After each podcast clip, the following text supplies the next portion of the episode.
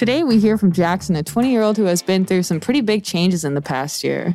I'm trans because I feel so much gender dysphoria. And I'm like, how can one feel so much discomfort in one's body and not like realize I felt more trans than gay, tra- more trans than genderqueer, more more trans than anything else, and that just resonated more with me. Jackson moved to Thunder Bay from BC during high school and became affiliated with Roots to Harvest through the Summer Employment Program for Youth. Two years later, he is still connected with the community he developed. Having recently gone through transition, Jackson shares the story of his journey into adulthood, balancing work and family, and the dynamics of doing all of this while finding his true inner self full of relief and happiness. I feel so much better. I feel like an actual person. Growing Through It shares stories from young people who all have the common experience of being a part of Roots to Harvest, a human centered, food focused, not for profit in Thunder Bay, Ontario. This episode talks about dysphoria, mental health, and coming to terms with accepting oneself. You can also find resources for trans youth in Canada in the show notes. Okay, so we are here with Jackson. I guess we'll start by asking you how you heard about Roots to Harvest through school and I met Sinjena. Um, she told me about AYP and I was interested. So I contacted my guidance counselor and I told them about Roots to Harvest and how interested I, I was. They gave me a piece of paper. I signed it. And then the next week or so, I was I was a part of the group. So I was like so excited to join. And yeah. Can we go back to how you met Sinjana? Through a presentation in my science class. she just told me she just started a conversation with me and i'm like she just told me everything that there was to know about the summer program so. Was the presentation on the program? Yeah. So what was your first impression of roots to harvest? I was very happy. I felt like i belonged somewhere and it was like my getaway place. It was literally my getaway place. What does it mean to you to uh to belong somewhere? It felt good. It, i felt like i could escape somewhere and just be myself have you made any um, lasting connections with anyone at Roots to Harvest? Long lasting, um, Sinjena for one, Kim too, and a few other kids and all that. So made some cool friends. What sort of activities did you do when you were working with Roots to Harvest? Like killing potato beetles and um, weeding, harvesting, uh, marketing, planting vegetables and seeds. It was a good time. What was your favorite aspect of it? Just killing potato beetles. I did not like that part of the job. So, what was it like on your very first day of AYP? To be honest with you, I was just shy. I was really shy. I was curious of what it was really about. And then after a while, I'm like, this is a cool group. I'm really interested. And I just want to do this every day. Uh, like, especially in the summertime, it was like fun. Everything about it was fun. Can you share some of the fun aspects with us? Other than the potato beetles, um, just making making cool connections with people, having silly conversations and just having so much fun and being goofballs. Would you say it felt like kind of like a community almost? Yeah, it felt like a great community. It still does. it feels like home in some ways. It feels like a family. So you still feel that like connection yeah. with Roots? Yeah.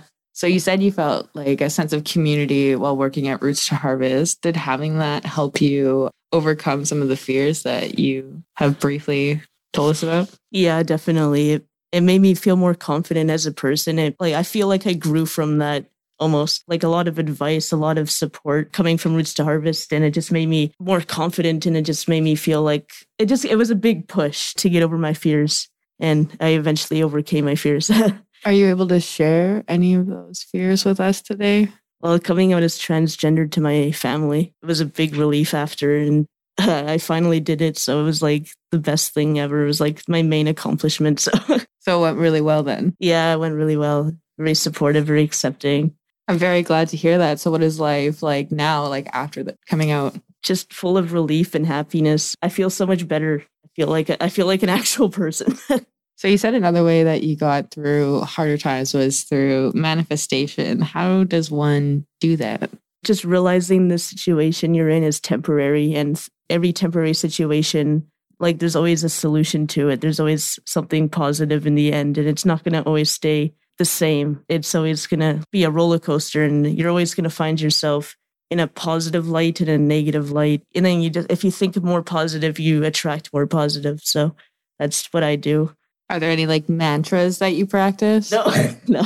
I mean I, I do guided meditations once in a while tarot reading and stuff like that. What is guided meditation? I don't know how everyone else does it, but I go on YouTube. I listen to some guided meditation on there and I just listen to it and I just meditate with the music and with the voice over the music and it's it's awesome.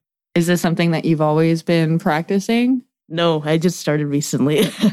what inspired you to start looking into manifesting? Honestly, I don't know. I just started seeing stuff on TV. I'm like, oh, that's cool. And then I'm like, and then I started doing my research and I'm like, well, this is cool. I should probably get myself in, into this. And I'm like, this is actually helping me change the way I think and feel and stuff instead of just being a depressing kid.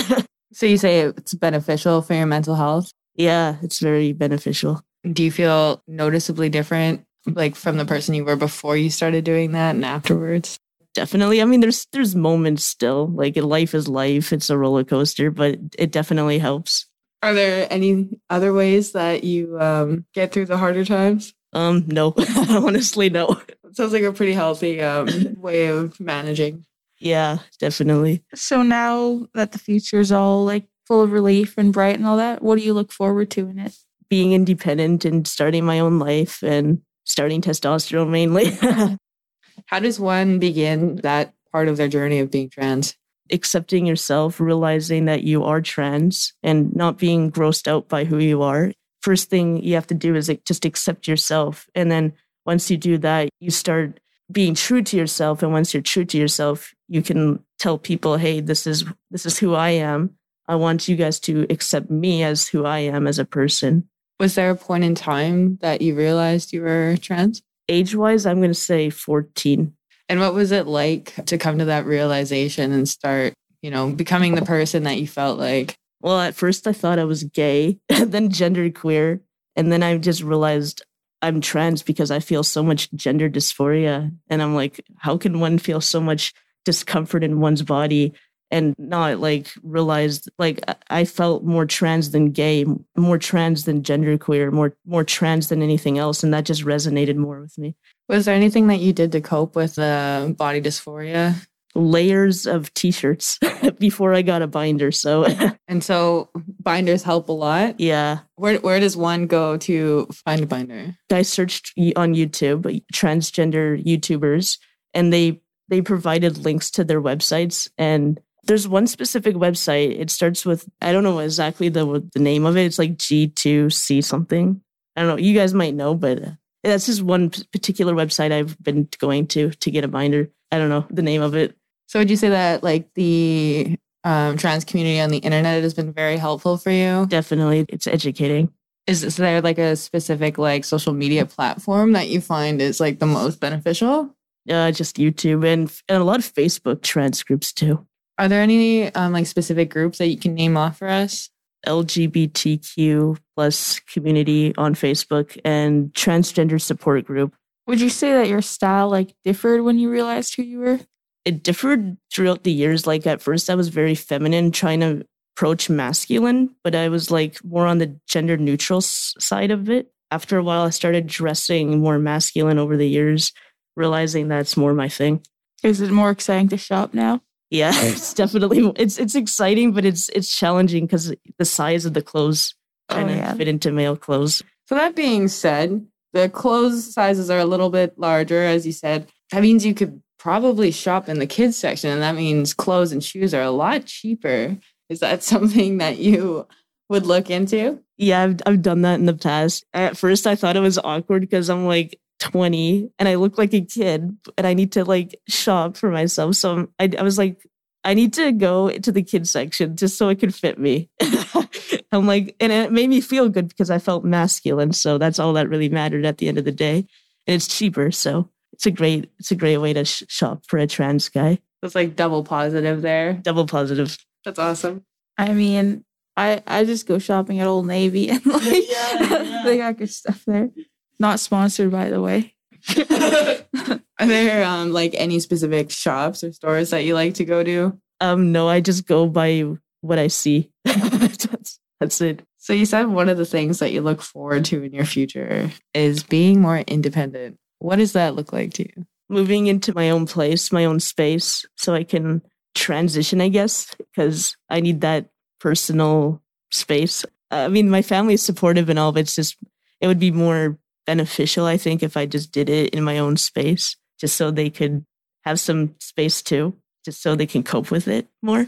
Would you say privacy is important to you? Yeah, it's it's important. Do you know what your next steps are for that reach for independency? Probably investing in an online business or or finding a full time job. Um, what kind of online business? Uh, my own trans shop, something that transgender people can benefit from. So would you be selling merchandise? Yeah, Like what sort of things? binders, just clothes that resonate with trans people, and gen- maybe gender neutral clothes too. Is there any like personal goals you also have for independency, like getting your license or like any hobbies to look into? Going to college, maybe. Any like I'm just gonna say side quest goals, I guess. Yeah. Get my driver's license. It's been over two years now. I've been switching provinces, so I need to get that done. So you said going to college would be a potential goal in your future. What would you be going to college for? Computer programming. I got a lot of hobbies. It makes no sense. So you're into technology Yeah, technology. and computers. Yeah, and tattooing. It makes no sense. It makes no sense. Well, the computers and the online business makes a lot of sense. Is that like are those two interests combined? Yeah, yeah. What are the steps to start an online business? Uh, make your own website from scratch because you don't have to rely on anyone else's website. Sale funnels, investing on products, drop shipping, having knowledge in marketing and advertising online. That's the main steps, I think. That's a lot of steps. That's a lot of steps. Yeah. How does one go about encompassing all of those steps? It doesn't sound like a one person. No, no, you need like a lot of companionship, a lot of companionship. Have you been making any connections for that? Not yet. It's coming together, but it's slowly, slowly, slowly coming together. So what inspired you to want to do this business in the first place? COVID, COVID, and just wanting to help people in the community, in the trans community, just to see like if I can even benefit people. And I'm passionate about it. So, yeah. Is there like an ultimate end goal with that online business? Would you like to somehow like expand it in the future? Definitely. Yeah. So we wish you the best of luck on those future endeavors. You said some of the things that you've already accomplished is um, trusting people and being yourself around them. That must have taken a lot. How did you get to this point? Just realizing that they're accepting and supportive and knowing that I started to trust my family and, and just people in general more.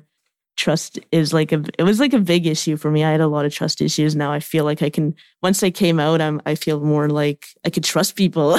Was there anything you did in particular to like heal these trust issues that you've had?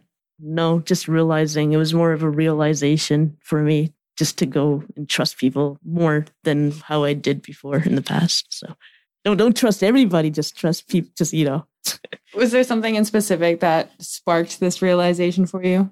Just having that support, I guess, having that support. Would you say it was like having that support and the sense of community that made you realize maybe people or some people aren't that bad? Yeah. yeah. That's great. Well, Jackson, thank you very much for sharing part of your journey with us. We wish you the best of luck on your future endeavors. Yeah, thank you. Thanks for coming in. Thank you guys.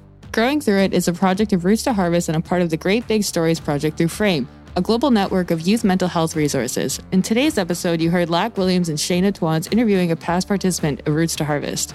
Roots to Harvest lives, works, and plays on the traditional territories of the Fort William First Nations people, signatories to the Robinson Superior Treaty of 1850. We strive to not only learn from and with, but also reconcile relationship with the Anishinaabe people in this area who have cared for and stewarded this land for centuries. Each episode is recorded at Roots to Harvest in Thunder Bay with sound engineering by the folks at Podigy. Growing Through It is thankful for the mentorship and guidance from J.L. Chung and John Thompson, as well as Cornelius Beaver, a supporting member of the interview team. We also want to thank the brave folks who showed up to share their stories and let a larger community learn from and connect to their experiences.